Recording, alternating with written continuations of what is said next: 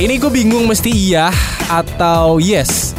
Karena ini kan menyangkut orang banyak ya. Jadi memang pemerintah resmi menaikkan level pemberlakuan pembatasan kegiatan masyarakat atau PPKM di wilayah Jakarta, Bogor, Depok, Tangerang, Bekasi.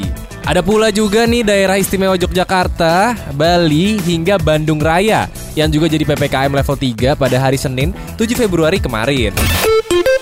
YG Entertainment menyatakan Big Bang comeback dalam waktu dekat. Hal itu dikonfirmasikan langsung oleh YG Entertainment dengan mengatakan boyband tersebut telah menyelesaikan proses rekaman lagu. Abdel Ahrian berhasil mengalahkan Dedi Mahendra Desta pada pertandingan eksibisi tenis meja atau pingpong dengan skor cukup telak 4-1 kalau muda. Pertandingan antara dua selebritas Indonesia itu berlangsung di GBK Arena pada hari Minggu 6 Februari lalu. Dengerin Prambors News selengkapnya cuma di Prambors Radio, tempat anak muda mangkal. Get it on Play Store and App Store.